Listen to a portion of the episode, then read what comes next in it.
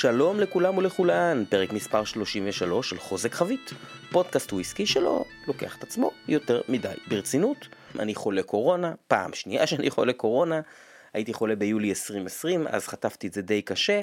הפעם זה הרבה הרבה הרבה פחות קשה, אבל עדיין הרגשתי לא כל כך טוב, אז אחרי ארבעה ימים במיטה זחלתי החוצה, התחלתי להיות קצת יותר פרודוקטיבי, כמובן בבית. לצערי את סדנת אה, אמרונה של CSFC, מועדון הכיף של חוזק חבית, דחיתי כמובן, הייתה צריכה להתרחש אה, היום יום שבת, אה, מחר ביום ראשון, אה, אבל רציתי להעלות פרק, גם מכיוון שהייתה לי התחלה של פינת עומף תואם, שהיא בעצם תהיה פינת עומף תואם של אה, היום, שכבר הכנתי לפני ימים אה, אחדים, אה, וגם כי יש כמה וכמה וכמה חדשות ממש ממש כיפיות, גם גלובל וגם לוקל, לא רציתי לפספס את הכיף הזה. אני יודע שיהיה לי אולי קצת קשה עם פרק ארוך, ואני יודע שאני לא נשמע משהו, אז החלטתי שאני נותן פרק שהוא מין חטיף כזה, אני מקווה שתהנו ממנו למרות הקול שלי. אז uh, זהו, מה קורה היום בפרק מספר 33 של חוזק חבית, שהוא פודקאסט וויסקי שלא לוקח את עצמו ברצינות. היום אנחנו נעסוק בפינת המונח במילה דיסטילרי בהקשר של תוויות של הבקבוק. יש לנו פינת חדשות, כמו שאמרתי, סופר כיף, עם עשרה אייטמים. פינת ההיסטוריה תוקדש לשם שהיום מוכר בארץ יותר כבלנד, אבל הוא לא תמיד היה, או רק היה בלנד, ובכל אופן סיפור מעניין מאחוריו. ובפינת עומף תואם רק טעימה אחת, אבל עם הקדמה שהיא בעצמה איזה מין אה, שמינית פינת מונח שכזו. בואו נתחיל.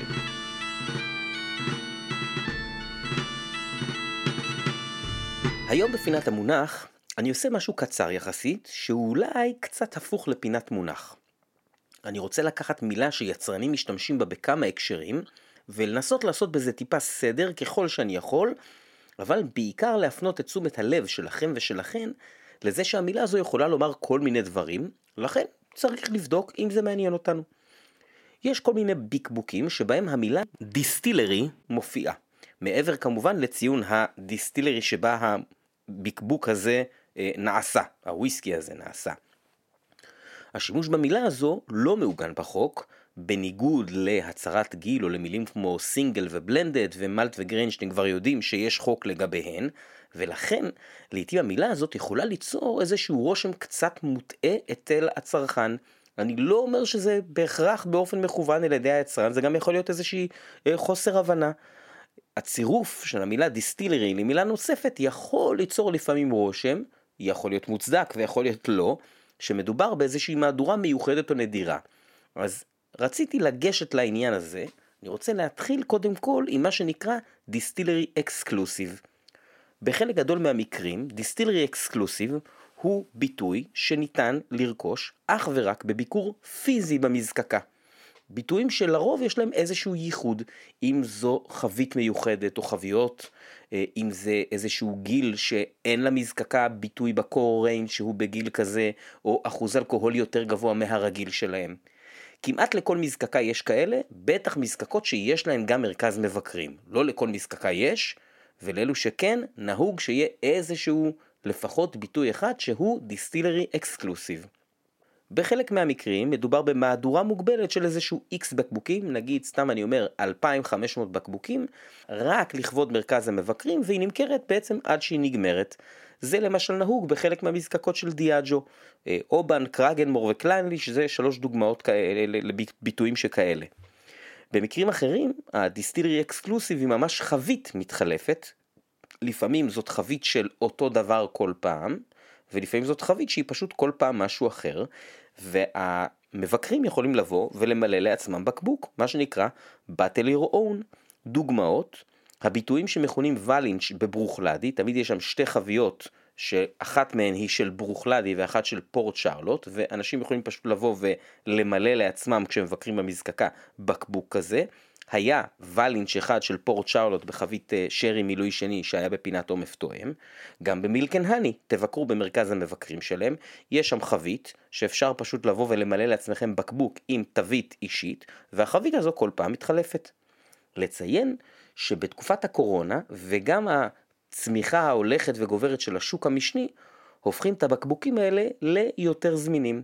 אני אתן לכם דוגמה אישית, אני שומר בצד לסדנה הבאה שאני אה, רוצה לעשות בקבוק שהוא דיסטילרי אקסקלוסיב ממזקקה שבשיא של הסגרים בסקוטלנד הסכימה למכור את הבקבוקים האלה ואפילו לשלוח אותם לארץ, מבקרים היה סגור חודשים והסחורה הזו פשוט עומדת.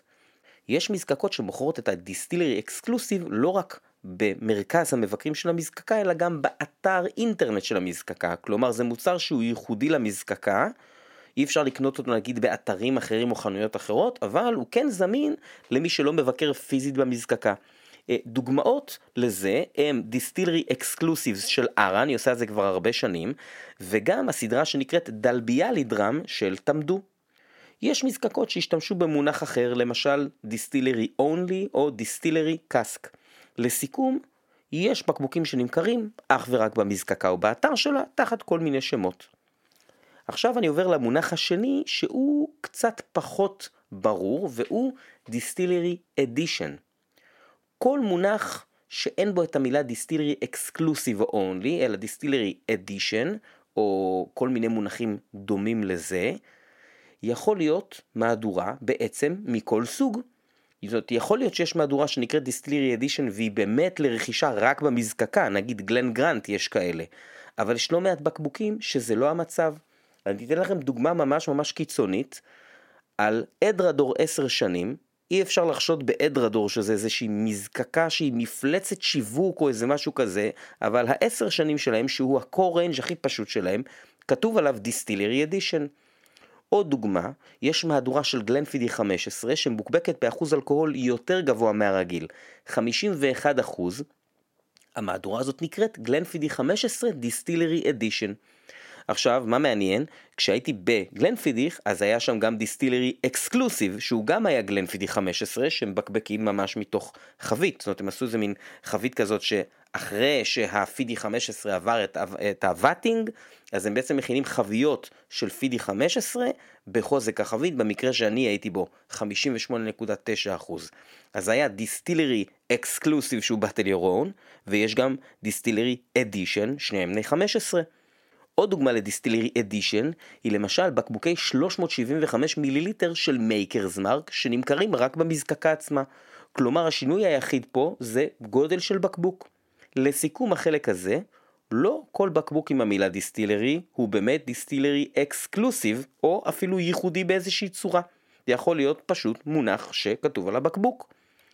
דבר שלישי שאני חייב להתייחס אליו, שהוא מונח שלמען האמת לא כולל את המילה דיסטילרי, אבל מאוד מאוד נפוץ כן לומר דיסטילרי במקום את המילה שאמורה להיות שם, זה הסדרה של דיאג'ו שנקראת DE. אז יש לדיאג'ו מהדורה כזאת, בעצם סדרה, שבעצם כוללת מהדורות קור ריינג' של כמה מהמזקקות שלהם עם עוד finish, דיברתי על זה כבר כמה פעמים. לדוגמה, Talisker DE הוא בעצם Talisker 10 עם finish ב sherry שהוא סוג של cream sherry, הם קוראים לו Amoroso, אנחנו יודעים שזה ביטוי שה Consejo Regulador כבר לא מאפשר להשתמש בו, אבל בסקוטלנד זה מותר. הפירוש של DE ברוב האתרים שאתם אה, תגלשו בהם, לא רק בארץ, יהיה כתוב Distillery Edition. זה לא נכון, הפירוש האמיתי של DE הוא Distillers Edition. עכשיו שימו לב, חלק מהביטויים האלה יוצאים באופן תדיר כל שנה, נגיד לגבולין DE, אובן DE, קרגנמור DE יוצאים כל שנה, ויש כאלה שיוצאים פעם בכמה שנים, כמו למשל קליינליש DE או רויאל לוכנגר DE שהוא ממש ממש נדיר. אז זאת לרוב לא מהדורה מוגבלת. אמ, היא יכולה להיות מוגבלת בזה שהיא יוצאת פעם בכמה שנים, אבל זה מהדורות של אלפי בקבוקים אם לא יותר מזה, מיוצרת כבר הרבה הרבה שנים, והשם Distillers Edition בעצם קשור לשמה של החברה שהיא אחת מאבני הבניין של דיאג'ו, החברה הזאת נקראת DCL, שזה ראשי תיבות של Distillers Company Limited, DE זה בעצם הומאז' ל-D ב-DC, לסיכום החלק הזה, DE, נגיד כולי ל-DE, שהוא אחלה וויסקי שבעולם, הוא לא דיסטילרי אדישן, הוא לא מהדורה מוגבלת, וזה כמובן ממש לא אומר שזה לא וויסקי טעים, בעיניי, להפך. אני חושב שכל ה-DE שטעמתי היו טובים עד טובים מאוד מאוד. לסיכום הפינה, אל תקפצו למסקנה אם כתוב על בקבוק את מילת הקסם דיסטילרי. תבדקו למה מצמידים את המילה הזאת ומה המשמעות, ושוב אני אומר, כמובן, זה לא אומר שהוויסקי לא טעים, זה לא אומר שמנסים לרמות אתכם, אוקיי? יאללה, בואו נעבור לחדשות.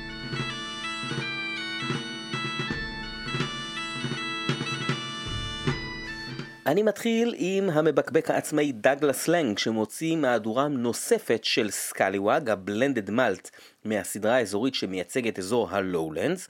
המהדורה החדשה הזו עוברת finish בחביות פורט לבן ומבוקבקת ב-48% אלכוהול. סביר להניח שנראה אותה בקרוב בארץ אצל סיפיל היבואן של Douglas Laing.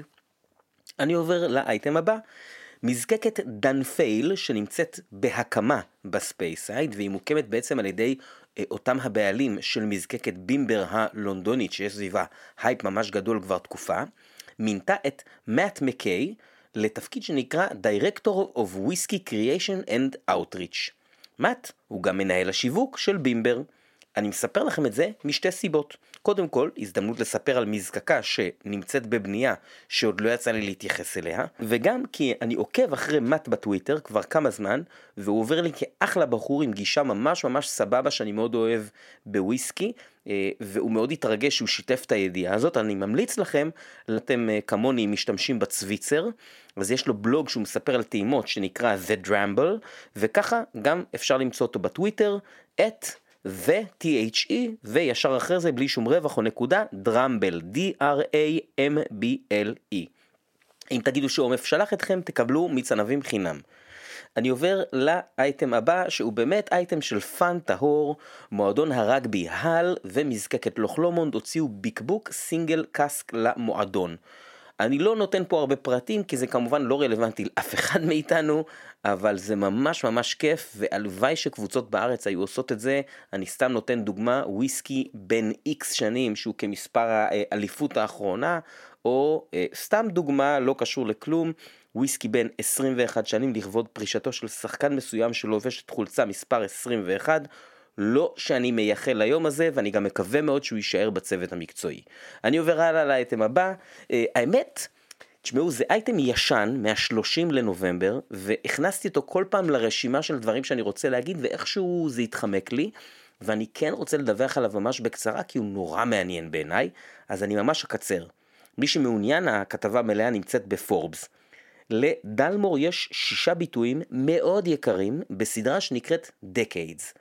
הראשון מווינטג' 1951, והשאר מ-1967, 79, 80, 95 ושנת 2000. הבקבוקים הללו מאוד יקרים, הם לא מוצאים למכירה באופן קבוע, וב-30 לנובמבר כאמור, פורסם שבשביעי לדצמבר יוצא אוסף של ארבעה בקבוקים, אחד מכל וינטג' חוץ, חוץ מהשניים הכי uh, ישנים, 51 ו-67. עכשיו, מה מעניין? שלבקבוקים הללו התווסף גם NFT. אני ממש לא מתכוון להסביר מה זה NFT, אני בעצמי לא לגמרי מבין איך אפשר ליישם אותו במקרה הזה. המטרה של האייטם הזה היא רק להראות את החיבור בין שני העולמות האלה. זאת אומרת, תעשיית הוויסקי ממשיכה להיות מקום שבו חדשנות פוגשת מסורת, ובעיניי יש כאן איזשהו יופי שמלווה כמובן בחשש מעליות המחירים העתידיות שללא ספק מגיעות ומאוד בקרוב. אז אה, מונח כמו NFT, שרק לפני שבועיים המאזין א' הסביר לי באחת הפגישות שלנו מה המשמעות שלו, אה, דרך אגב בפעם השנייה או השלישית, אז הנה זה מתחבר עם נוזל שזוקק בשנת 1979. מעניין? יאללה, בואו נעבור הלאה.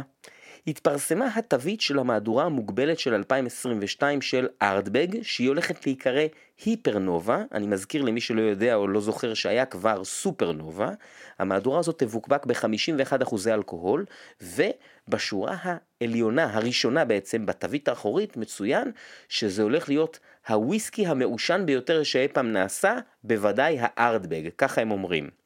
אני מקווה שאני מדייק את זה נכון. והם כותבים, אה הנה זה, possibly the smokiest drum in the world. Mm-hmm. אז האם אנחנו עתידים לראות ארטבג ברמות PPM של אוקטומור? לא יודע, דבר אחד אני כן יכול להבטיח לכם, בתקציב שלי הוא כנראה לא יהיה. Hmm, בואו נעבור הלאה. חובבי וויסקי אירי Teeling במיוחד וחביות מעניינות, הגיע לארץ כמות קטנה של מהדורה מספר 4 של Teeling Renaissance, זה single malt בן 18 שהתיישן בחביות ex bourbon ועבר finish בחביות של Pineau des Charentes, תזכרו שאמרתי את זה. סך הכל הסדרה כוללת 9,000 בקבוקים, אני לא יודע להגיד לכם כמה הגיעו לארץ, אבל אני חושב ש-200 בקבוקים זה מספר סביר, אז מי שמעניין אותו, לכו לצוד. אני עובר הלאה לעוד חדשות מקומיות, Vintage Whisky, שהוא יבואן של מספר מבקבקים עצמאיים שהזכרתי בעבר, הביא לארץ משלוח נוסף של כמה בקבוקים מבית המבקבק הגרמני Sansibar. בין השאר נמצא, ניתן למצוא שם Clynelish ו Highland Park בני 24, Springbank בן 18, Ruadh Maor שזה בעצם Glenturret מעושן בן 11 ב sherry, טומינטול בן 16 גם בשרי, בלרטול בן 28 בברבן במחיר ממש נגיש של 850 שקלים, ממש ממש אחלה מחיר לוויסקי בן 28, ועוד ועוד דברים טובים. אז אה, אני ממליץ להירשם לרשימת התפוצה של האתר הזה, vintage מקף אמצעי וויסקי נקודה קום, יש שם אחלה סחורה של כמה וכמה מבקבקים, אה, אני אומר לכם מניסיון היא לרוב נגמרת אה, די מהר. אני עובר הלאה לעוד חדשות מקומיות. יבואה של מזקקת Bimber הלונדונית שהזכרתי קודם, מתחיל. מי שהביא אותם לארץ הם Spirits Curator, שכבר שמעתם עליהם, בין השאר יבואני Fable Whisky, קוניאק פרפה וה sherry של Lustau. הגיעו לארץ שלושה בקבוקים מבית Bimber, קודם כל blended malt שנקרא Apogee, שהוא בן 12 ב-46.3% אלכוהול, מחירו לצרכן כ-300 שקלים. Bimber ex bourbon batch מספר 3, זאת אומרת האקס ברבנים הולכים בבאצ'ים, זו סדרה, batch 3 הוא סדרה של 5,000 בקבוקים, 51.6% אלכוהול, מחירו לצרכן כ-420 שקלים, ושימו לב לזה, single cask לשוק הישראלי בלבד, שזה ממש יפה שעושים את זה ככה על ההתחלה של היבוא, זה אומר שתכננו את זה מספיק זמן מראש. מדובר בחבית ex bourbon, אשר בוקבקה ב-58.1% אלכוהול והניבה 178 בקבוקים, כפי שרשום על התווית, ממש ליד דגל ישראל.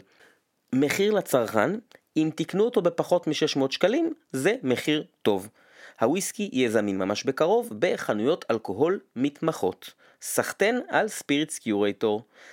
ועוד חדשות מקומיות. חברת Euro Standard שהיא יבואנית של Kilchoman ושל Loch Lomond ושל אה, Glen Scotia ועוד ועוד מתחילה לייבא את תוצריה של מזקקת Heaven Hill האמריקאית, או אולי יותר נכון להגיד, מחזירה את היבוא לארץ, כי היה כבר סיבוב ראשון עם יבואן אחר. Heaven Hill, מזקקה סופר מעניינת, בהחלט שווה פינת היסטוריה, אני רושם את זה לפניי.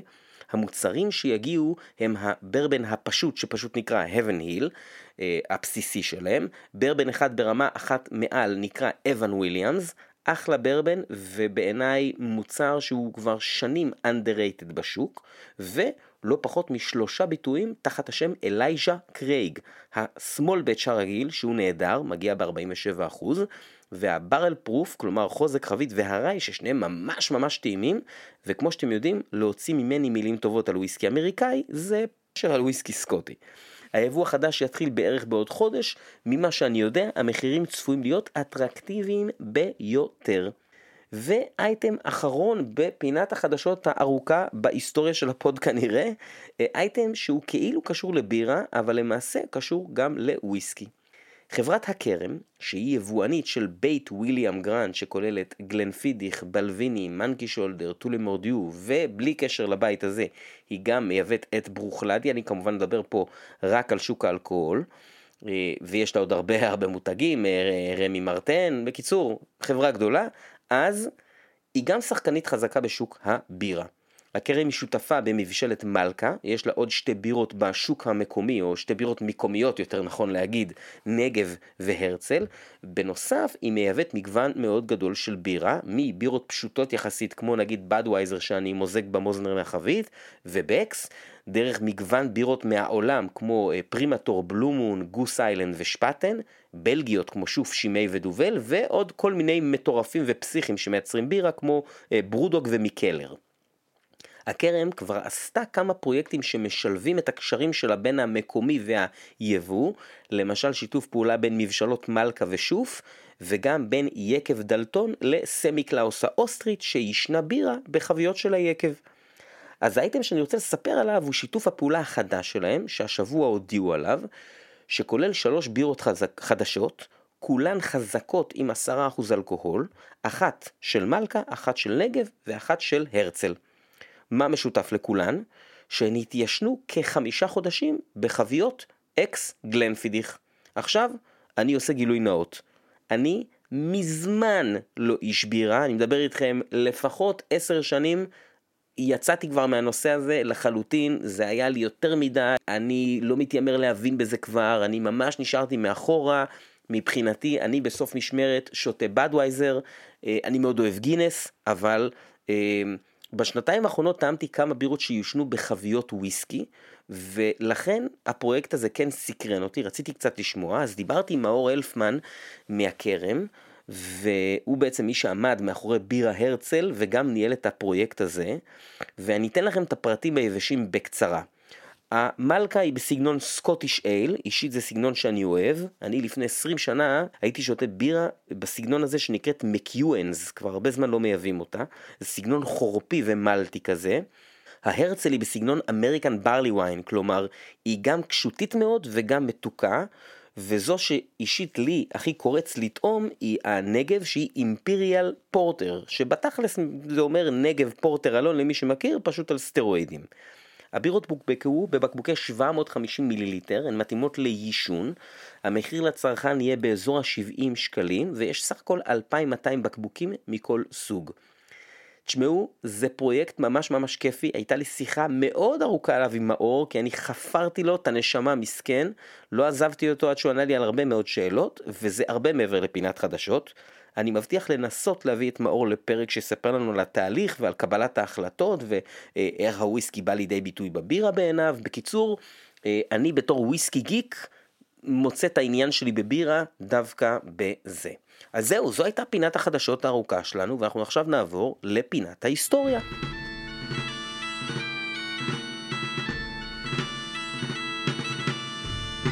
היום בפינת ההיסטוריה אני מספר לכם על brand שאפשר למצוא על כמה ביטויים מבית William Grant ושיש לו היסטוריה מעניינת. ה brand הזה נקרא Hazelwood והשם המלא שלו הוא House of Hazelwood. בשביל להתחיל את הסיפור הזה אני צריך להכיר לכם מישהי שבגדול אפשר לומר שלכבודה כל הכיף הזה קרה. קוראים לה ג'אנט שיד רוברטס והיא נולדה בשנת 1901 בדאפטאון די קרוב למזקקת Glenfiddich. סבא שלה היה ויליאם גרנט. הבית שבו התגוררה המשפחה של, כפי שכונתה אה, אה, ג'אנט שיד רוברטס, קראו לה ווי ג'אנט, כלומר ג'אנט הקטנה, היא הייתה הנכדה הכי צעירה, אז הבית הזה פשוט נקרא House of Hazelwood. ג'אנט למדה אומנויות וגם משפטים, השתלבה בעסק המשפחתי, ועם הזמן היא הפכה לדירקטורית שמספרים עליה שהייתה דמות מאוד מאוד משפיעה בחברת William Grant and Sons. בשנת 1991 ג'אנט הייתה בת 90. את המאורע ציינה החברה על ידי ייצורו של blend שלפי מעט המידע שקיים ברשת יוצר מנוזל מ-90 חביות ובוקבק ב-90 proof. לא הצלחתי להבין כמה בקבוקים כאלה יוצרו, אבל בכל אופן זאת לא הייתה הוצאה מסחרית, אפילו לא הוצאה אה, מסחרית חד פעמית, זה פשוט היה בקבוק שהיה אפשר להשיג אותו אם היית עובד ב William Grant. התווית של הבקבוק, על התווית הזאת היה כתוב Hazelwood Reserve. עשר שנים לאחר מכן, אנחנו בשנת 2001, ווי ג'אנט כבר בת 100. הפעם השתמשו בנוזל מ-100 חביות כדי לייצר 2001 בקבוקים של blend בן 20 שנה שבוקבק ב-40% אלכוהול, וגם הוא היה זמין אך ורק לעובדי החברה. גם הפעם השתמשו בשמו של הבית שבו גדלה, ועל הבקבוק נקרא Hazelwood Centennial Reserve. ב-2006 ג'אנט זכתה שוב לכבוד של ביקבוק על שמה, אבל הפעם היה מדובר ב single malt מהמזקקה הכי חדשה באותו הזמן של William Grant, Kininvie. תחת השם Hazelwood 105, 15 שנה, בוקבק וויסקי שהתיישן בחבית שרי במילוי ראשון, כאשר ה-105 היה גם יום ההולדת של ג'אנט, וגם הפרוף מעניין לציין שזה פרוף אמריקאי ולא פרוף אירופאי, כלומר זה היה 52.5%. עוד בקבוק של קינינבי קרה אה, בשנת 2008, יום הולדת 107, הפעם הקינינבי הזה היה בן 17, גם תחת השם הייזל ווד, והוא היה במהדורה של 500 בקבוקים בלבד, וב-2011, לכבוד יום הולדתה ה-110, יצא עוד בלנד תחת אותו שם של House of Hazelwood. ג'אנט נפטרה באפריל 2012 כאישה המבוגרת ביותר בסקוטלנד. עד כה, כל הבקבוקים האלה שסיפרתי עליהם, הם בקבוקים שכמובן היו הוצאות מאוד מאוד מאוד קטנות, לא הוצאות מסחריות וכמובן לא הגיעו לארץ. ב-2015 הודיעה חברת William Grant שהיא מחזירה את השם כ blend, הפעם עם שלושה גילאים, 18, 21 ו-25, כשאחרי כמה זמן הצטרף גם 12 שנה. רוב הנוזל ב blend הגיע משתי מזקקות של החברה, Kininvie ומזקקת ה grain Girvan. בבקבוקי חצי ליטר יפים ב-40% הוא נמכר בהתחלה רק כ travel retail ואז בכמה שווקים נבחרים כולל בארץ. דרך אגב, סיפור קטן, בהשקה של Hazelwood בארץ היה לי המזל להיות נוכח וכמובן הייתה שם טעימה, מי העביר את הטעימה? בריאן קינזמן בכבודו ובעצמו, ה malt master של Glenfiddich הגיע לארץ, אתם צריכים להבין, זה אחד מהאנשים המכובדים והחשובים בתעשייה. אחרי האירוע, הלכתי למוזנר כמובן, ואחרי בערך שעה נכנס מי שאז היה מנהל האזור של החברה, שקראו לו גרף.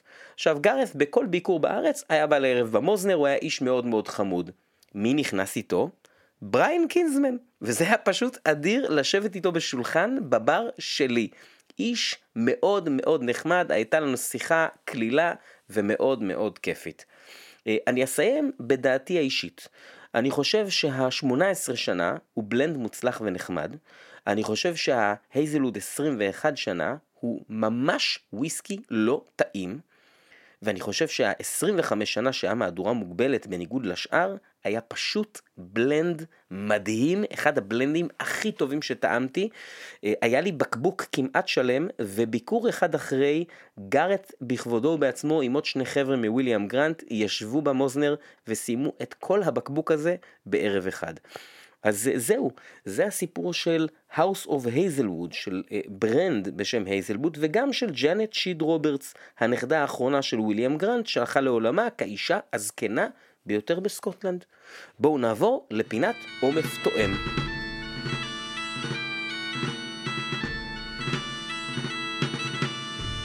היום בפינת עומף תואם אני אספר על וויסקי שטעמתי בסדנה של דיוויד לינד, שהוא התארח בפרק 28 כשהוא היה בארץ, הוא העביר כמה סדנאות, אמרתי את זה אז. אה, כמובן שהוא העביר סדנה על Loch ועל Glen Scotia, ומעבר לביטויים אשר מיובאים לארץ שאני כבר מכיר, ול Loch Lomond 30 שנה שטעמתי לראשונה והיה מאוד מאוד טעים, הוא הביא בקבוק של single cask של Loch Lomond בחבית של Pineau des Charentes. דיברתי על זה בפינת החדשות בהקשר של Teeling, והנה עוד פעם אנחנו נפגשים בחבית הזאת. אני יודע על עוד חבית אחת כזאת שהם בקבקו, ולפחות עוד שתי חביות נוספות שלא קשורות לא ל Loch Lomond ולא ל Teeling הזה, ואני מנחש שאנחנו נתחיל לראות יותר חביות שכאלה. אז החלטתי שלפני שאני מספר על הוויסקי, אני אתן שתיים וחצי מילים על Pineau des Charentes. פינו דה שרן הוא מה שנקרא וין דה ליקור, שזה סוג של בן דוד של יין מחוזק. מייצרים אותו במערב צרפת, בעיקר בשני המחוזות שקרויים שרן, שרן הרגיל ושרן הימי. אתם יכולים לבדוק במפה של צרפת כדי להבין למה הכוונה. ברוב המקרים מדובר במיץ ענבים שהוא לא אלכוהולי, שמחוזק ב-ODV מענבים, כלומר בתזקיק ענבים צעיר. במקרים מסוימים, גם הנוזל אשר מחזקים הוא לא מיץ ענבים אלא גם אלכוהולי בעצמו, הוא עובר איזושהי תסיסה קצרה, אז גם אפשר לומר שהוא יין מחוזק, בכל אופן כפי שאמרתי זה אה, לא פרק על הדבר הזה, אני לא רוצה להיכנס להגדרות. יש שאומרים שפינות השרן מחוזק לא באודבי אלא בקוניאק, אני בטוח שיש גם כאלה, בטח האיכותיים שבהם, אבל בהחלט לא רק. בכל אופן, הנוזל מיושן לפחות שמונה חודשים בחביות, לעיתים יותר, יש גם כאלה שמיושנים שנים רבות, כשהוא מבוקבק, הוא לרוב מבוקבק סביב 17% אלכוהול, לעיתים מעט יותר, ודבר ששכחתי לציין, לרוב מדובר במיץ מענבים לבנים שאנחנו מכירים מקוניאק, כמו אוניבלן וקולומבר, אבל יש גם אה, כאלה שמיוצרים מענבים אדומים. בשורה התחתונה זה נוזל אלכוהולי מתוק, שאם אני צריך לבחור לו איזה קרוב משפחה ברמה החווייתית, כלומר כשאני מנסה להסביר לכם מה אתם תרגישו כשאתם תשתו אותו, אני חושב שלכיוון הכללי של אה, פורט, או אולי אה, מדרה, זה יותר הכיוון. אה, שוב פעם, זה משקה אחר. בואו ניגש לוויסקי. תעודת זהות. לוך לומונד, סינגל קאסק, זוקק 2008, בוקבק 2021, פינו דה שרן הוגזהד. 300 בקבוקים בחוזק של 55.2 אחוזי אלכוהול יצאו מחבית ההוגזד הזאת. חלק ניכר מהחבית הזאת מיועד להגיע לשוק הישראלי, ולהבנתי התמחור הולך להיות מאוד נוח. טעימה ראשונה, באף הוא מאוד לוכלומונדי. מה שאני מקבל בלוכלומונד זה שילוב של פירותיות עם משהו קצת מחוספס, עץ רטוב ותבלינים. כאן יש תוספת של מתקתקות של ענבים ופירות בהירים. זאת אומרת, תחשבו על החלק המתוק שיש בסוטרן, מין מישמש כזה. בפה הוא מתוק, וכל הלוכלומונדיות הזאת נמצאת ממש ממש ברקע. הוא מחמם את הפה לכמה שניות ונרגע מהר מאוד, עם סיומת די קצרה ודווקא יבשה וטיפה טיפה מרירה עצית כזאת. מה שאהבתי זה שהמתוק הוא מאוד מתוק, אבל לא מדי. הוא כאילו נוגע בגבול הזה של too much מתוק, אבל הוא לא עובר אותו. אחרי 20 דקות, מה שקורה פה באף ממש ממש כיף ומעניין. כל מה שהיה לפני זה באף, פשוט עבר איזושהי אינטגרציה, יש פה יותר פרי, אבל קצת פחות מתיקות, ואם אני צריך לתת כאן כותרת, הכותרת הייתה סוטרן מטונף, אוקיי? אם הייתי עובד ב-SMWS, הייתי קורא לוויסקי הזה פילת'י סוטרן in a דורדון פארם, אוקיי? בפה המתיקות ממש ירדה, יש פה טיפה טיפה חמיצות ונוצרה קצת חרפרפות כזאת, והפרי קיבל משהו קצת רקוב שטיפה מזכיר רום. יחד עם החרפרפות יש לזה ממש אפקט כאילו הוא תוסס על הלשון. הסיומת נותרה כפי שהייתה, יבשה ומרירה. שורה תחתונה, קודם כל, אני ממש לא בטוח מה אהבתי יותר, או את המזיגה הראשונה או אחרי. המתיקות הזאת בהתחלה הייתה ממש כיפית, מצד שני מה שקרה אחר כך הוא ללא ספק וויסקי יותר מורכב. אז כנראה שהוויסקי הזה הוא אחד מהמקרים שבו ההנאה האמיתית שלי לפחות הייתה מהתהליך של ההשתנות.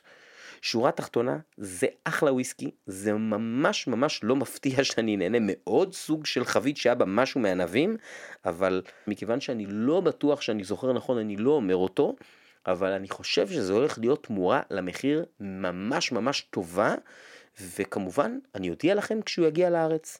אז זהו, זה היה פרק שהוא חטיף, שהוא נשנוש אה, בזמן קורונה.